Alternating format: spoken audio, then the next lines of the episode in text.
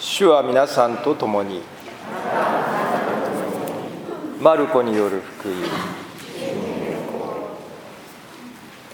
イエスは安息日にカファルナウムの街道に入って教え始められた。人々はその教えに非常に驚いた。立法学者のようにではなく権威ある者としてお教えになったからである。その時この街道に汚れた霊に取りつかれた男がいて叫んだ。ナザレのイエス構わないでくれ。我々を滅ぼしに来たのか。正体は分かっている。神の聖者だ。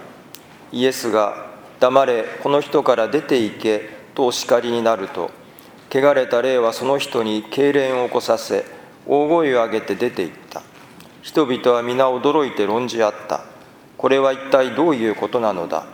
権威ある新しい教えだ。この人が汚れた霊に命じるとその言うことを聞く。イエスの評判はたちまちガリラヤ地方の隅々にまで広まった。主の御言葉、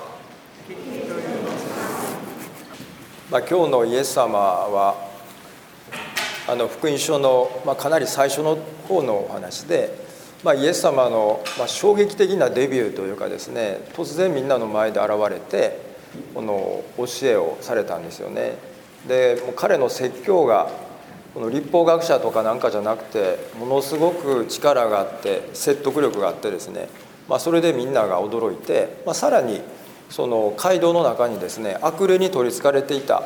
まあ、人がいてでイエス様の力でですね悪霊があっという間にこう逃げていったということなので、まあ、非常にこう何というか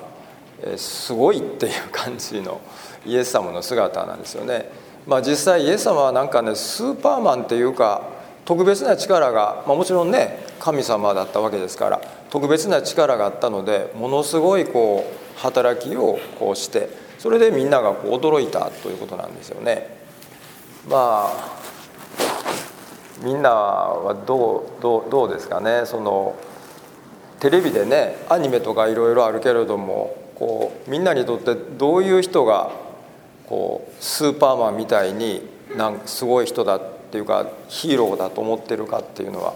まあちょっと教会学校だったら一人一人聞いてみたいというあれなんだけどあの僕の子供の時はウルトラマンというのがあってね、まあ、いっぱいいたんです。いっぱいいた一つはウルトラマンって知ってるか知ってないかまあ、今もウルトラなんとかがあると思うんだけど大体ねこのすごいなんかすごい力を持ったヒーローがいると必ず敵がいるんですよ。なんか怖い敵がいてウルトラマンの場合はね怪獣が次から次へと出てきて人類を滅ぼそうとするんですよね。でそれでウルトラマンが まあ最後に やっつけるって話なんですね。まあ、昔仮面ライダーというのがあって仮面ライダーはショッカーっていうですね世界征服を狙う邪悪な団体があってでそれでそれを仮面ライダーがこうやっつけるっていうね。だから大体ねこのスーパーマンみたいなすごい人がいる時には大体この邪悪な敵がいるんですよね。それがなんか世界征服を狙ってる邪悪な団体だったり怪獣だったりこういろんな種類がいてでそれがこうやっつけると。だイエス様の場合はこの悪魔悪魔がいてでイエス様がこう命じると悪霊がこう逃げていくっていうね、まあ、形的にはまあ同じなんだけどでもねそういうアクションもののまあアニメとか実写版の映画で一番怖いのは何かって言ったらね実はゴジラなんですよ。ゴジラって知ってる？最近ね、まあ、去年見た映画で一番面白かったのはあのゴジラマイナス1.0っていう、まあ、もの日本でも流行ったけどもう、ね、海外でもめちゃめちゃ流行って海外のなんかショーをもう総なめしてるぐらいもうすごい人気なんですけどでもそのゴジラめちゃめちゃ怖いんですよね。何が怖いかって言ったらヒーローが出てこないんですよ。もうねゴジラに打ち勝てるものは何もない。もうねどんどんもうなんか街を壊したりあの火を吹いてあの少々ですね戦闘機が来たってもあの全然ダメなんですよね。もう無敵の悪役の大元みたいなんでこう絶対負けないというのはゴジラなんですね。とにかくとにかく何が怖いやったらゴジラをやっつけるヒーローが出てこないんですよ。だからもうゴジラが出てきたらもうそれだけでもうなんか人間はですねもうどうしたらいいかもう壊されてぐちゃぐちゃになっていくだけだからあのどうしようもないんですよね。でまあそのゴジラマイナス1.0とそれからもう一つ前の庵野監督っていうのが5年前かなぐらいに「シン・ゴジラ」っていうのがあって、まあ、それもゴジラだったんですけどねそのゴジラの映画のすごいところはどこかって言ったらスーパーヒーローが出てこないけどゴジラに戦うんですよ。でどうやって戦うかって言ったら人間が力を合わせて科学の力とかその協力をしてですねどうやってそのもう絶対倒せないゴジラを倒すかってことは人間が一生懸命計画するんですよね。話し合って。科学者とか。やっぱりね科学の力が大事だから科学の力を結集してですね計画を立ててで実行する人とか協力する人とか出てきてですねそれで「シン・ゴジラ」もゴジラマイナス1.0でもヒーローがスーパーヒーローが出てこないんだけど人間がみんな力を合わせてですねこのゴジラとこう戦う話なんですね。だからねものすごく逆に感動する。でウルトラマンがバッと出てきてやっつけてくれたらもうそれで終わりなんだけど でもそんな力が全然出てこなくて人間のか弱い力を結集してそのゴジラと戦うからまあ非常にですねその感動的なお話になるんですよね。まあ、特にその、まあ、ちょっと皆さんねあの聞いたけどこの中でもほとんど見ておられないでしょその映画。見てる人ちょっといるかもしれない。子供たちも聞いたけど多分見見た？見てないでしょ？見見た？見て見てないでしょ？だからみんなああ見ないんだなと思って今の子供はとかで逆に。あのおじさんみたいなのも喜んで見に行って。るんだけどまあともかく。でねそれがもうその新いやそのゴジラマイナス1.0は戦後すぐの話でだからあの主人公がですね特攻隊員の生き残りなんですよね。で特攻であの死に損ねた人が中心になってそれでもうその時の科学の力を合わせてどうゴジラを倒すか考えてで最後はその幻の、まあ、日本軍が完成しなかった戦闘機に乗って突っ込んでいってですね、まあ、命がけでそのまあ彼が敷島っていうんですけどあのなんとかって俳優がねやってるやつなんですけど、まあ、とともかく最後命を懸けて捨ててやるのかどうなのか特攻で命を捧げられなかったから今度はゴジラを倒すために自分の命を捧げてゴジラを倒すような感じで、まあ、最後は行くんですよね。で最後その敷島がまあ死ぬか死なないかゴジラが倒されるか倒されないか、まあ、ハラハラドキドキのお話なんですね。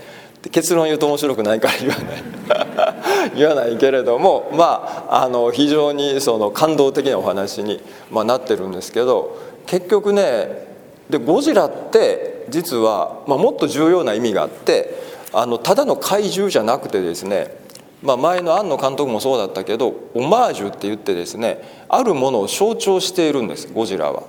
でもともとゴジラシリーズってねもう30作ぐらいも いっぱいいっぱいいっぱいあるんだけどもともとゴジラは何を表してるかといったら原発の原子爆弾の怖さから原子爆弾のあれから出たものがゴジラなんですよ。だからゴジラはそのなんとかこの放射能のエネルギーで生きてるものなのでだからゴジラはもう明らかに、まあ、広島に落ちた原爆とかですねそのような核兵器の怖さの象徴なんですね。もうそれはもうそのように明らかに作ってて。で「シン・ゴジラ」の方は津波とか自然災害もかぶせてある。だからもう東日本大震災に思わせるシーンがいっぱい出てきたりこのね自然の脅威とか、まあ、人間の愚かさのためにできた核兵器とかを実は象徴しているのがゴジラなんですねだからそれを倒せるか倒せないかっていうのは実は人類の存亡にかかってる大きな課題があの実は書かれてるまあ、描かれてるんですね、まあ、それ大人が見たらそういうことを思うんですけどでもそれを人間の力でどうやって解決しようとしているかっていうことがものすごく大事なことなんですよね。だから例えばあのね1月の初めに能登半島の震災で地震があったでしょあれも実はねそのまあオマージュ的に言ったらゴジラなんですよ。ゴジラが突然暴れ出してババッと家とか壊れて人が死んで大変なことになっちゃうってことはだよくあることなんで実はだからゴジラって空想のような見えて全然空想の話じゃない話なん本当のところね。ででも能登半島のあの地震の後にねテレビで見てたらもういろんな人がこの協力してその復興に力を出してるでしょ。うでまあ僕なんかこの教会で葬儀するから葬儀の関係者の人と話したらなんと霊柩車も行ってる神戸から。あのもう壊れててねそのあの亡くなった方の遺体も運べないからかなり遠くの方の焼き場まで持ってかなきゃならないんでこの1往復1日1往復しかできないから間に合ってない。だから神戸からなんと霊柩車まで行って応援に行ってるんですよね。まあその他その他もいろんなことが今トイレが行ってたりいろいろね。結局ゴジラのような破壊的な力がある時にどうするかって言ったら私たち人間の力を結集して助け合ってその困難を乗りて乗り越えていく以外に実際ないんですよね。だからこのゴジラの映画ってね僕は本当にもういろいろいろいろ考えさせられてあのまああのそれ大人の振り返りですけどね面白いからみんなも見たらいいと思うけどまあでも子供の頃山のように見ましたからいろんなもの。まあでもゴジラが一番面白い。僕にすればねさっき言ったように人間とその大きな巨大悪との戦いなんですよね。まあこの教会でもねだからあの募金活動もちょっと今やってるし、まあ、やっとねボランティアが行けるようになったから実はもうフォンさんフォン新学生と一緒に若い人で希望者がいったらボランティアにもうこの教会からもちょっと派遣し、まあ、希望者がいればですけどねまあ派遣しようと思ってるんですけど、まあ、なるべくできることがあったら私たちは協力してやっぱりやっていくっていうですね。だからね僕ねイエス様が悪霊を追い出してすごい力を発揮したっていうのはそれはねスーパーマンの力を発揮したっていうより私たちが協力して悪の力を追い出していくことをみんなでやろうっていうふうにイエス様は私たちにやっぱり呼びかけてるんだと思いますね。だからイエス様は弟子たちをいろんな人協力者と一緒にものすごく大きな悪とかいろんなことがあったらみんなで協力してそれを倒すというかやっつけるっていうかですね。あるいはそれそこから何かいいものをこうね復興とかですねいろいろ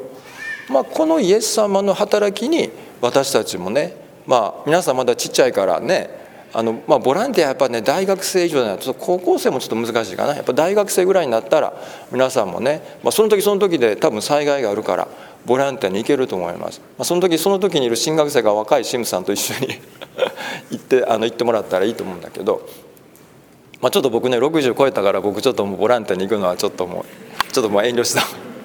熊本の震災までボランティアに自分行ったんですよ若者と一緒に行ったんだけど、まあ、ちょっともう限界かなとちょっと若い神父さんにちょっと立ち交代してあれだけど、まあ、私たちもできることは多々あるからやっぱり協力してその時その時で出てくるゴジラと私は戦わなきゃならない。神様から力を頂いてそして私たちの力を結集してその時その時で出てくる悪いものにやっぱり一生懸命対応して私たちはお祈りもして、ね、協力しながらできるだけのことをするならばやがてそのゴジラを倒すことはやっぱりできるんですよ。イエス様がねちゃんと悪霊倒してますから、まあ、そのことを信じて私たちもその時その時で、まあ、皆さんの中にもね小さなゴジラがいるかもしれない。でもしっかりそれに向き合ってどうやってそれを乗り越えていくか。一生懸命考えて科学の力とか人間の力を結集してそして神様の力も借りて私たちは困難を乗り越えていけると思いますね。まあ、そのような気持ちで私たちも心を合わせながらですね歩んでいけるように共にお祈りしましょう。